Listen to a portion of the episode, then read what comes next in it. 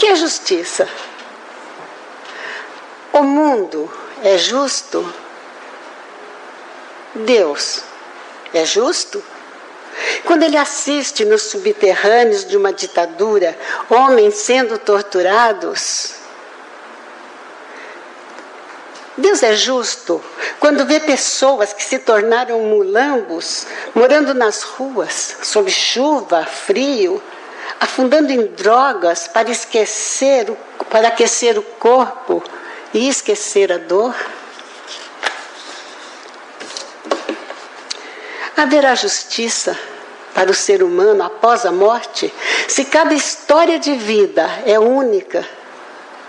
Cada um é dono das suas perguntas, se é que as tem. Por, por si, deve procurar respostas para suas dúvidas e indagações. No entanto, para chegar a uma conclusão que satisfaça, faz-se necessário percorrer os caminhos da razão humana, do direito e da fé, em suas várias correntes, que a gente não dá para falar todas. De acordo com o dicionário básico da língua portuguesa, justiça é obediência às leis constitucionais. Algumas religiões, incluindo a católica, afirmam que a justiça é um atributo de Deus, que ordena todas as coisas e dispõe a castigar ou a recompensar. Só Deus. Li uma reflexão do Papa Paulo II sobre a justiça divina. Depois da morte, o que aconteceria? Ela foi reproduzida no Correio Popular em 6 de agosto de 99. Para o Papa, céu, inferno e purgatório não são lugares físicos, mas estados de alma, ligados à comunhão com Deus. Bem, entende-se então que o espírito sobrevive no além e vai para um desses três lugares que não existem, senão na consciência de cada um. O Papa disse ainda que, a possibilidade, não, que não há possibilidade nenhuma de mudar o destino já decidido em vida, antes da morte na terra. Morreu, acabaram-se todas as oportunidades de melhorar ou de se manifestar. Quanto ao paraíso, não é um lugar também estabelecido nas nuvens, mas uma relação pessoal com Deus, o que pode conseguir ainda na terra, enquanto vivo, através de alguns recursos e do arrependimento. Ele não mencionou, mas eu creio que esses recursos sejam as indulgências, conversão à fé, a passagem pela porta, pedido de perdão antes de morrer, penitências, deve haver outros. E o inferno? O inferno é uma experiência trágica de infelicidade eterna. Ele usa muito essa palavra eterna, por causa da recusa de arrependimento e aceitação do amor divino. É a última consequência do pecado contra quem o cometeu. Isto é, o inferno eterno para quem não teve oportunidade ou não quis aceitar Jesus dentro deste paradigma.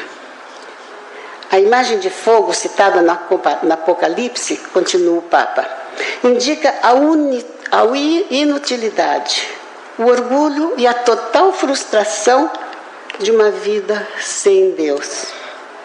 Nada disse sobre o limbo, onde até pouco tempo atrás ouvia-se falar que a teologia católica considerava que era para onde iam as crianças que não foram batizadas. Eu perguntei a uma querida amiga católica para onde nós iríamos após a morte. E ela respondeu convicta: Jesus morreu por nós. Estamos salvos pela graça e pelo seu sangue iremos todos para os braços do Pai. Ela difere um pouco do Papa, mas até que ficou parecido com a ideia protestante. A graça e a fé justificam também tudo de mal que eu tenha feito? matei muito, roubei muito, destruí muito. O paraíso já está ganho pela graça. Assim, sem mais? E se eu não consigo ter fé? Se não, não creio que exista um Deus, mas eu tenho feito tudo o que eu posso para ajudar o próximo. Vivo dentro dos princípios da ética, eu cumpro as minhas obrigações, mas afastado da religião, eu sou cético. Para onde eu vou? Vamos imaginar um caso inventado, mas ocorre com muita frequência. Uma família, pai, mãe, duas filhas, andavam pela calçada quando um carro, dirigido por um rapaz embriagado, avançou em alta velocidade e atirou o veículo na família. O pai morreu na hora. A filha mais velha teve uma perna totalmente esmagada. Mãe e criança sobreviveram no hospital. O crime, caracterizado no Código Penal, remeteu à pena de prisão o rapaz, além de uma indenização à família. De acordo com a lei, a justiça se fez. Fez mesmo, completamente. E a justiça para a família, que será penalizada pelas consequências do ato do rapaz o resto da sua vida? Qual é o preço de uma perna? Quanto vale uma vida? Há dinheiro que pague? E se for de um ente querido, vai valer mais? Continuando a nossa busca por respostas, vamos considerar o ponto de vista do Espiritismo.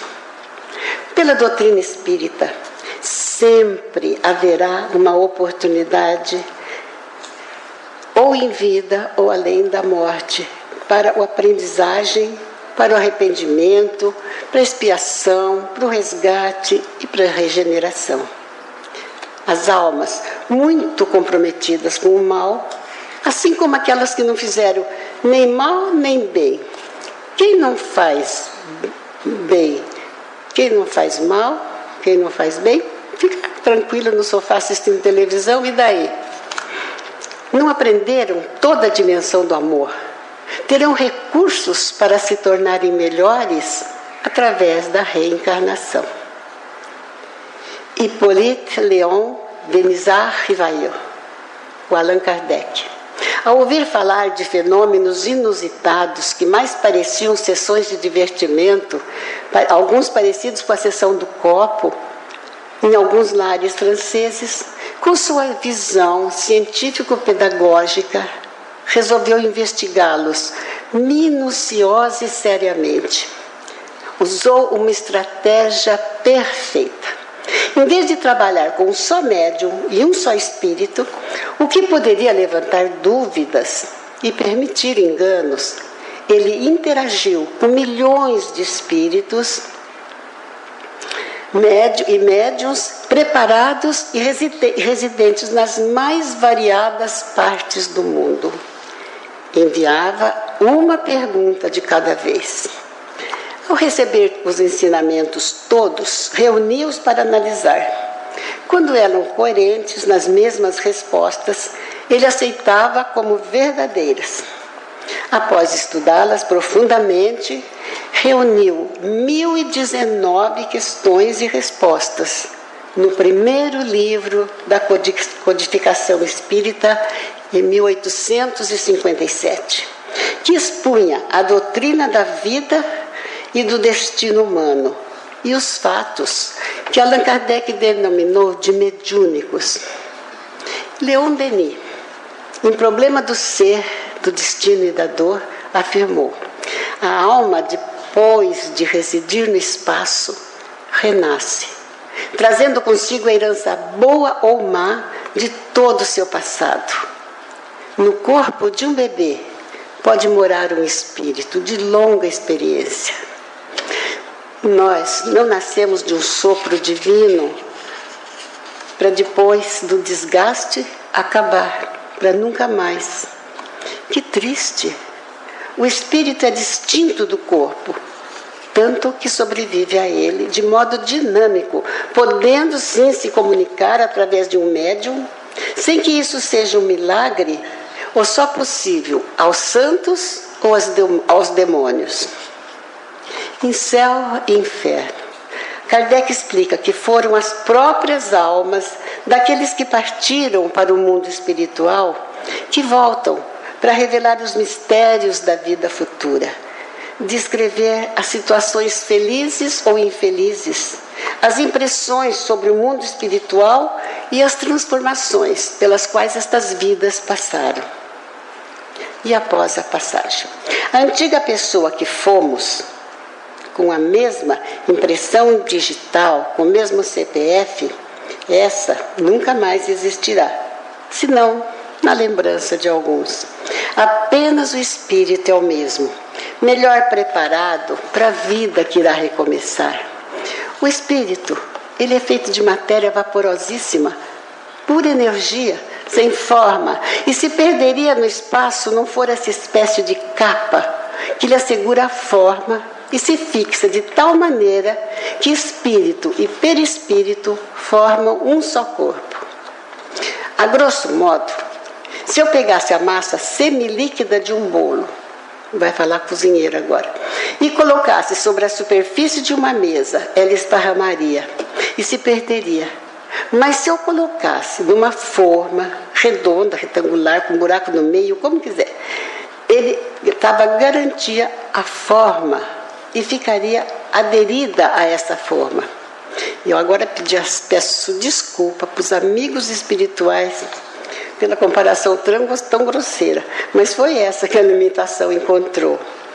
Essa forma semimaterial é o perispírito, imprescindível para que, no milagre do renascimento, que irá acontecer no útero materno, possa influ influenciar profundamente o bebezinho que irá nascer e definir as características desse ser, suas necessidades a serem trabalhadas.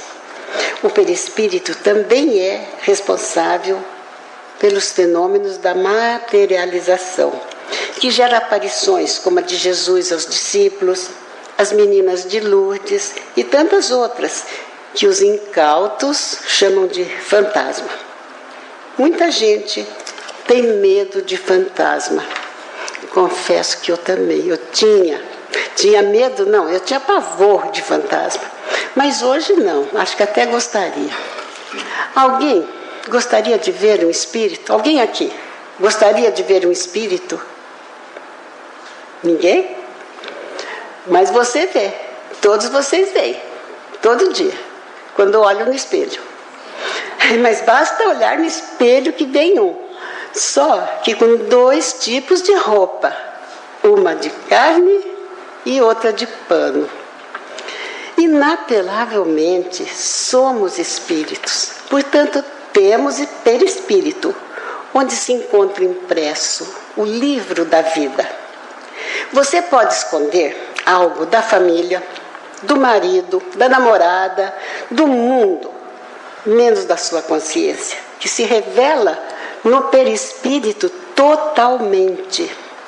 Se mentiu, você escondeu, vai passar vergonha. Por quê? Porque no perispírito estão registrados os pensamentos, atos, emoções, virtudes, deslizes, os segredos mais íntimos, em forma de linhas, luzes, cores, imagens, cenas, como se fossem guardadas num arquivo de um computador avançadíssimo. Viram? É impossível esconder o que somos e o que fizemos no mundo espiritual.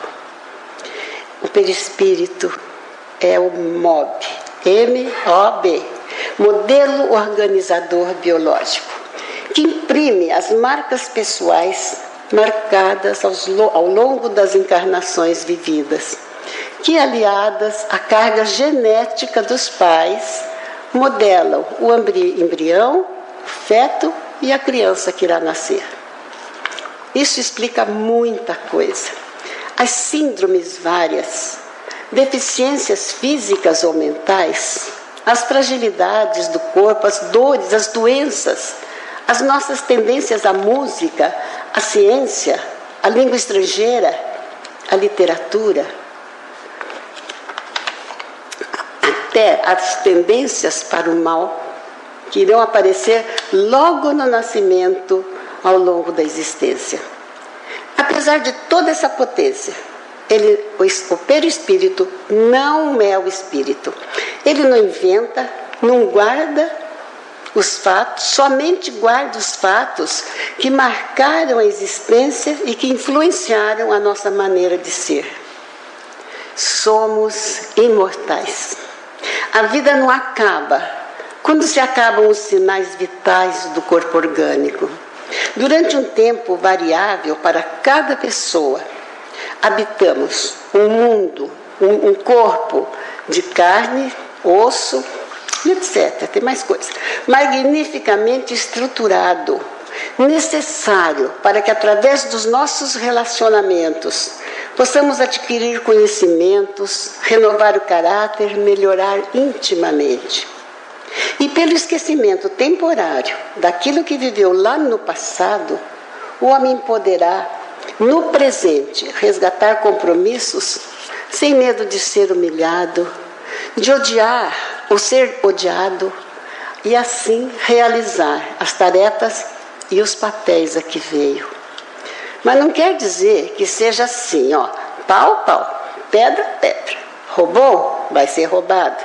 Fez isso? Acontece aquilo. Não, não é assim com essa fatalidade, nada disso. A vida de cada um é uma história ímpar sem igual. Existem atenuantes, agravantes, circunstâncias, situações. Mas se o perispírito estiver lesado, marcado como reflexo de uma agressividade que fizemos, é preciso um tratamento que o livre dessa ferida. Esse tratamento pode ser demorado ou não. Depende, mas nunca, nunca será eterno. Durará o tempo que for necessário para sanar o nosso mal. Não nos esqueçamos, entanto, que ao lado da lei de causa e efeito, lei de causa e efeito, há outra igualmente forte que a lei do progresso. Ela oferece a oportunidade de libertar-se de um efeito danoso pelo progresso espiritual com esforço, vontade de tornar-se uma pessoa melhor, pelo aprendizado do amor. E quando é aí, nessa hora, que você se modificou totalmente pelo amor, que ele cura a multidão dos pecados, mas com ação. Se foi capaz de transformar o ódio em desejo do bem para a pessoa odiada, não há mais necessidade de expiação, Desse mal, você já está livre, é só não arranjar outro. O sofrimento está ligado à imperfeição, assim como a alegria está ligada à perfeição. A alma traz consigo o seu prêmio e o seu castigo. Hermógenes, em Viver em Deus, diz: Nenhum esconderijo me pode proteger contra as consequências dolorosas dos males que eu vier a praticar. Nenhuma potência poderá deter a mão carícia de Deus a procurar-me pelo bem que eu tiver feito. A isso chamo justiça. A realidade da reencarnação derruba preconceitos de raça, de cor, de sexo, qualquer outro eu assisti um filme na Netflix, não sei se vocês assistiram, ele foi muito bem dirigido e produzido. Chama O Irlandês. Alguém assistiu? É? Então, vamos usar. Não que eu esteja recomendando, não, viu? Porque eu não consegui assistir até o fim. Tinha muita cena violenta, violenta, olha, saí. Mas houve quem gostasse. Trata-se de um homem que fez a guerra durante quatro anos.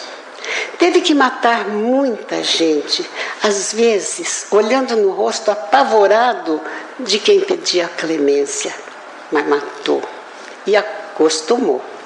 Terminado o conflito, voltou para casa.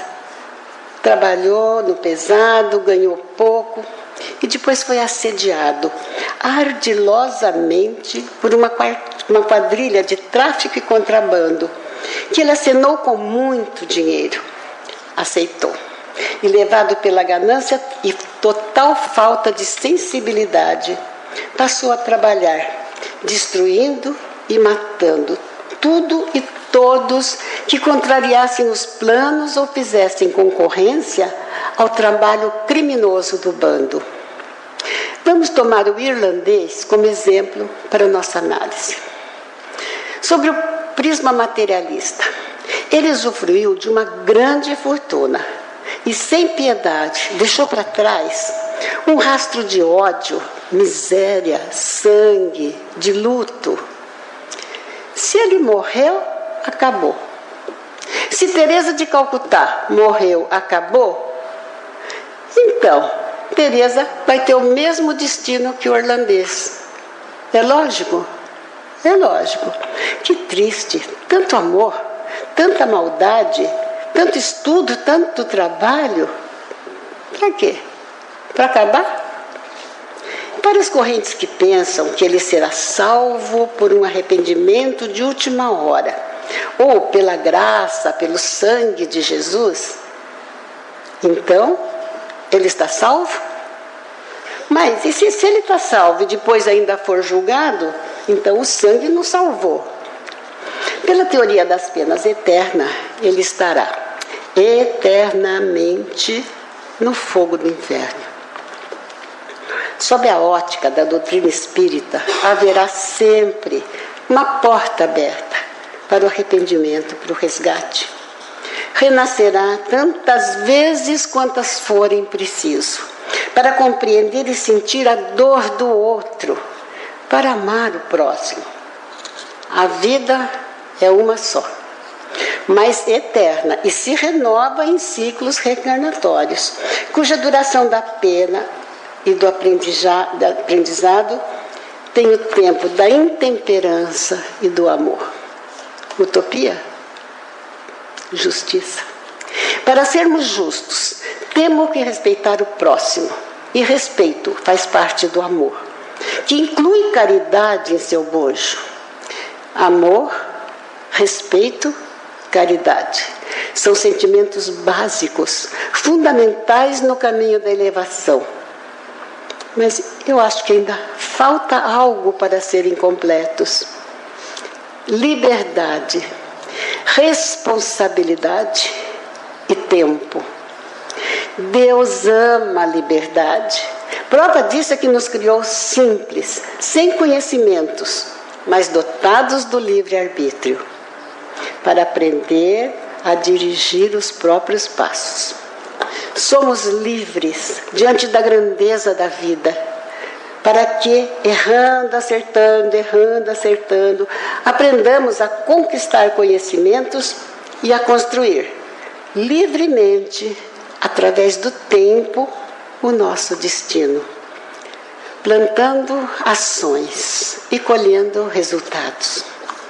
Somos livres para escolher a religião que quisermos, a que nos torne melhor, que nos leve à prática do amor, às boas obras e a saber colher o que plantou.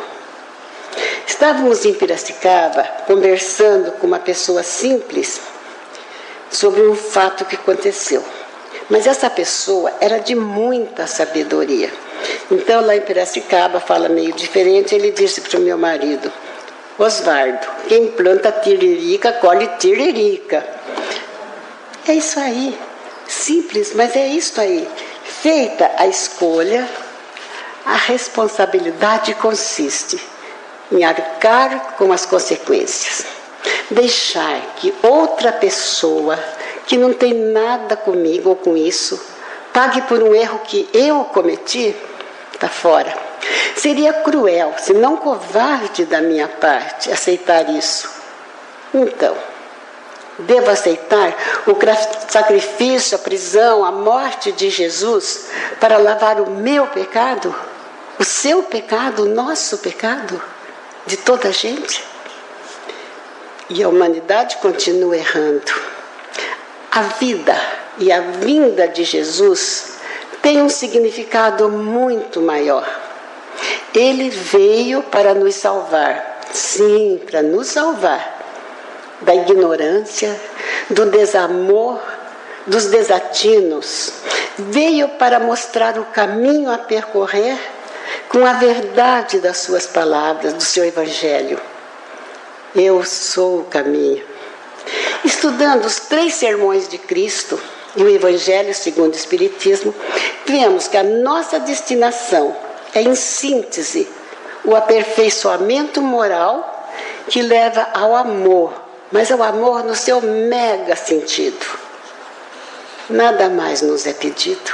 Não existe uma receita de facilidades, antes, uma conquista difícil, pessoal, que, repito, não se consegue em uma só existência.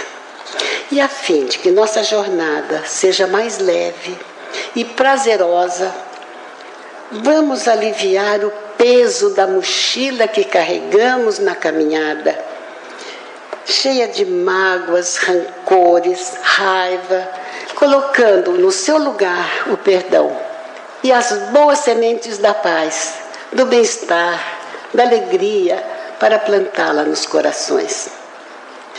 Um amigo de Chico Xavier contou ao professor Haroldo Dutra o que aconteceu com ele. Entraram em seu escritório, roubaram tudo, tudo que puderam. Naquela noite, haveria uma reunião mediúnica na casa de Chico.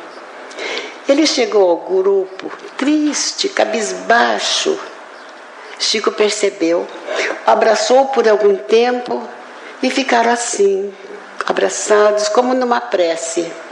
Depois Chico falou: Meu irmão, é tão bom devolver. Três palavras, uma, uma teoria inteira. Os caminhos para chegar a Deus são infinitos.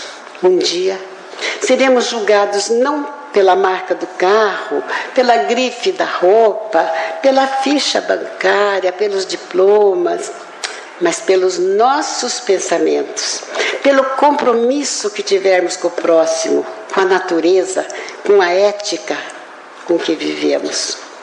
A pessoa pode ter a filosofia de vida que quiser, a religião que abraçar, pouco importa o credo, mas que o pratique com, a mais, com o mais profundo respeito. A justiça de Deus está acima de qualquer pessoa, de qualquer rótulo. Temos que ser coerentes com as nossas escolhas. Eu creio, nós cremos, que se algum dia, ou mesmo em outros tempos distantes, passados, alguém chorou, sofreu, Alguém se perdeu pelos caminhos por nossa causa. A sacralidade da sabedoria divina, que nos permite renascer, proverá a oportunidade de devolvermos a paz, a saúde, o amor, a autoestima, a alegria que por ignorância roubamos de alguém. Em síntese, Joana, o amor consola. A justiça disciplina. A caridade erradica o mal. Sem a reencarnação não haverá justiça. Obrigada.